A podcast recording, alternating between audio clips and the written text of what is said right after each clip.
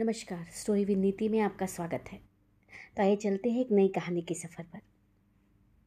कहानी है मुंशी प्रेमचंद जी की माधवी। तो आइए सुनते हैं मेरी साथ, यानी आपकी अपनी नीति के साथ। कभी कभी वन के फूलों में वह सुगंधित और रंग रूप मिल जाता है, जो सजी हुई वाटिकाओं को कभी प्राप्त नहीं हो सकता। माधवी थी तो वह एक मूरख और दरिद्र मनुष्य की लड़की। परंतु विधाता ने उसे नारियों के सभी उत्तम गुणों से सुशोभित कर दिया था। उसमें शिक्षा सुधार को ग्रहण करने की विशेष योग्यता थी। माधवी और विरजन का मिलाप उस समय हुआ जब विरजन ससुराल आई।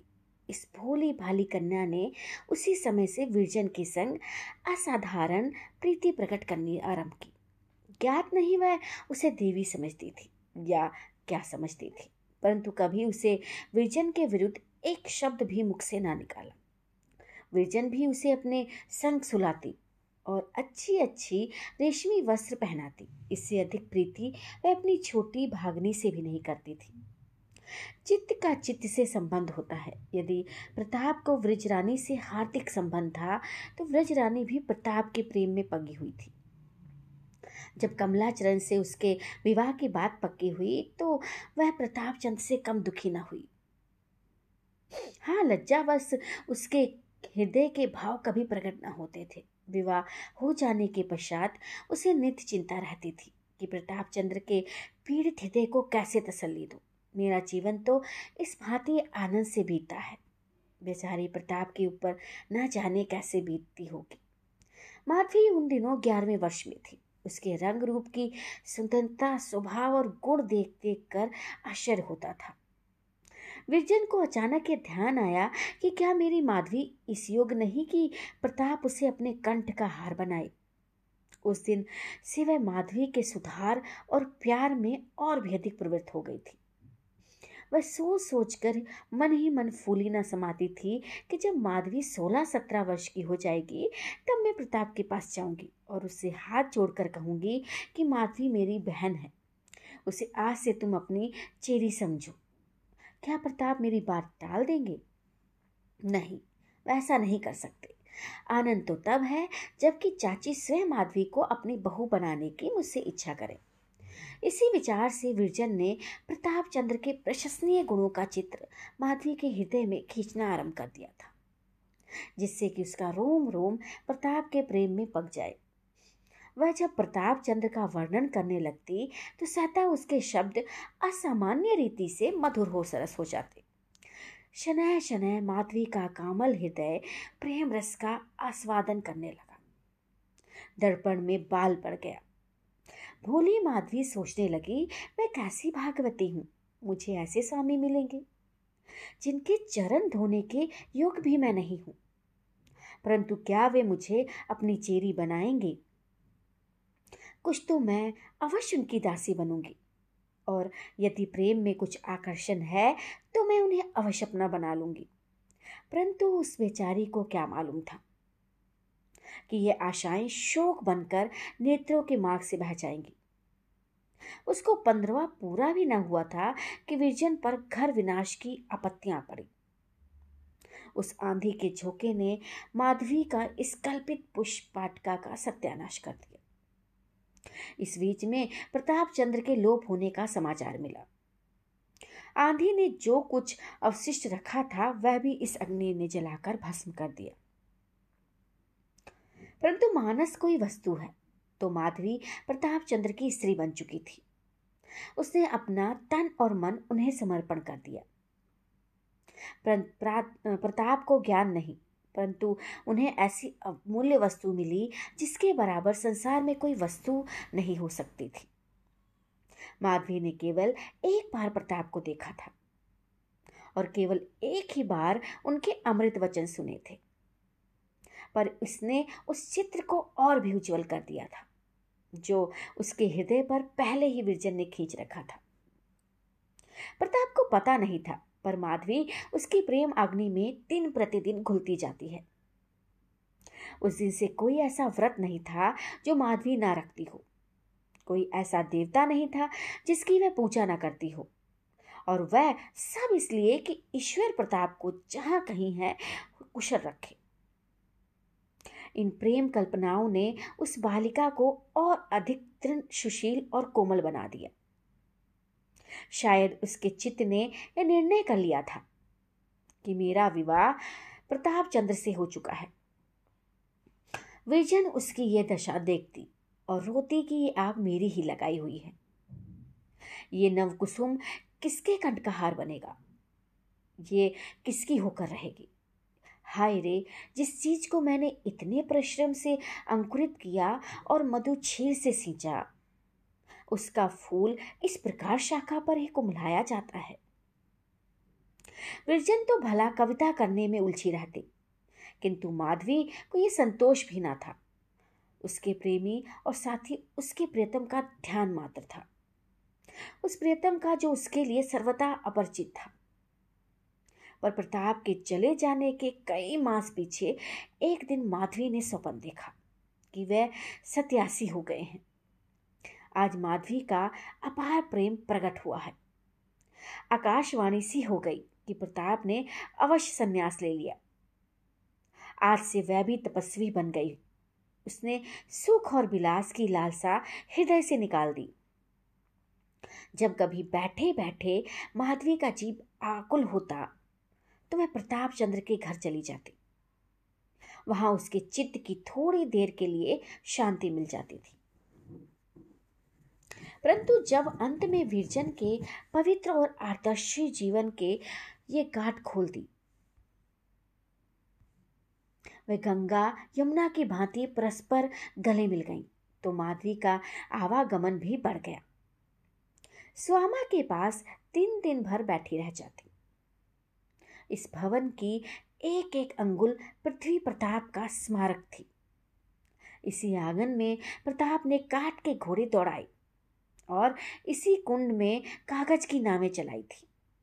नौकरी तो स्यात काल के भंवर में पड़कर डूब गई, परंतु घोड़ा अब भी विद्यमान थी।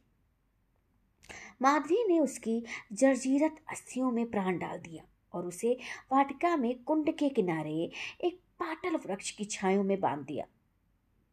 यही भवन प्रताप चंद्र का शानागर था। माधवी अब उसे अपने देवता का मंदिर समझती है। इस पलंग ने प्रताप को बहुत दिनों तक अपने अंक में थपक थपक कर सुलाया था। माधवी अब उसे पुष्पों से सुसज्जित करती है।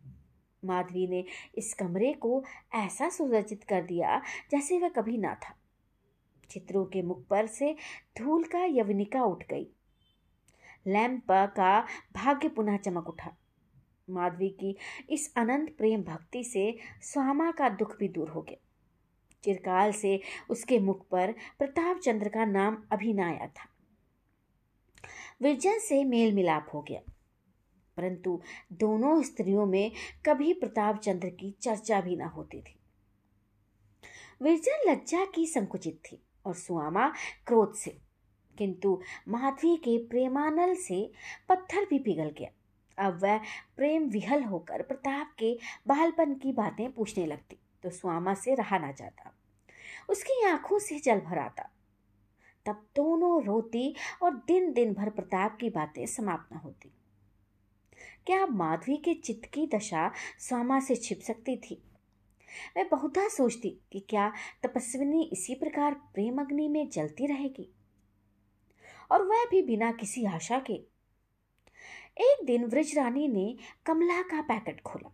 तो पहले ही पृष्ठ पर एक परम प्रतिभापूर्ण चित्र विविध रंगों में दिखाई पड़ा। यह किसी का महात्मा का चित्र था। उसे ध्यान आया कि मैंने इस महात्मा को कहीं अवश्य देखा है। सोचते सोचते अकस्मात उसका ध्यान प्रताप चंद्र तक जा पहुँचा। आनंद के उमंग में उछल पड़ी और बोली, माधवी तनी क्या आना। माधवी फूलों की क्यारा सींच रही थी। उसके चित्त विनोद का आजकल वही कार था। वह साड़ी पानी में लथपथ सिर के बाल बिखरे, माथे पर पसीने के बिंदु और नत्रों में प्रेम का रस भरे हुए आकर खड़ी हो गई।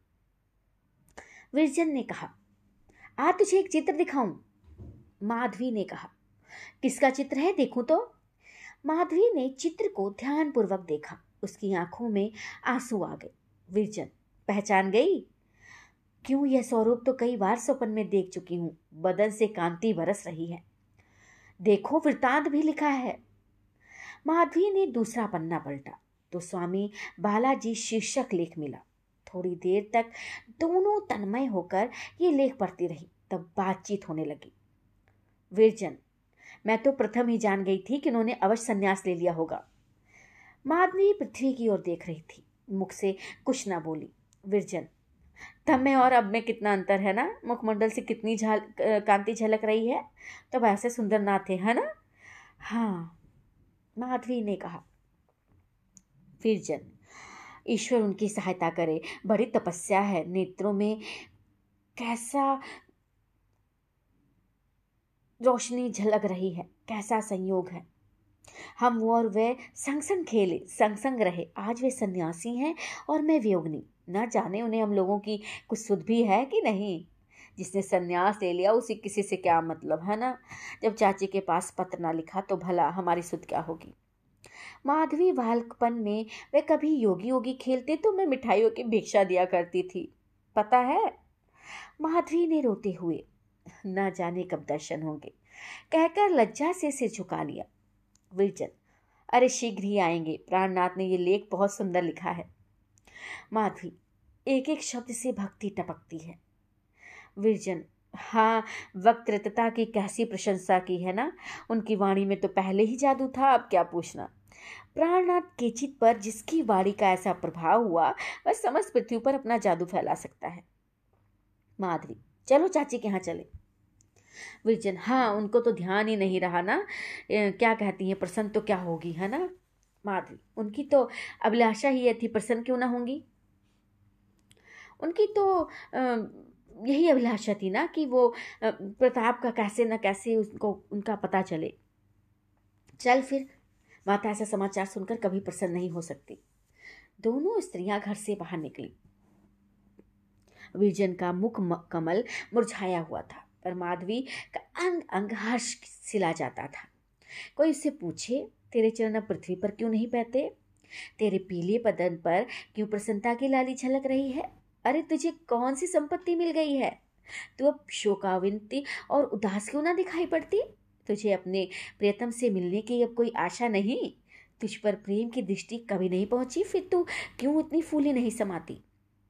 इसका उत्तर देगी माधवी। कुछ नहीं। वह सिर झुका लेगी, उसकी आँखें नीचे झुक जाएँगी। जैसे डालियाँ फूलों के भार से झुक जाती हैं। कदाचित उनसे कुछ अश्रु बिंदु भी टपक पड़े, किंतु उसकी जीवा से एक शब्द भी ना निकलेगा। माधवी प्रेम के मत से मत वाली है। उसका हृदय प्रेम से उन्मत है। उसका प्रेम हाट का सौदा नहीं। उसका प्रेम किसी वस्तु का भूखा नहीं।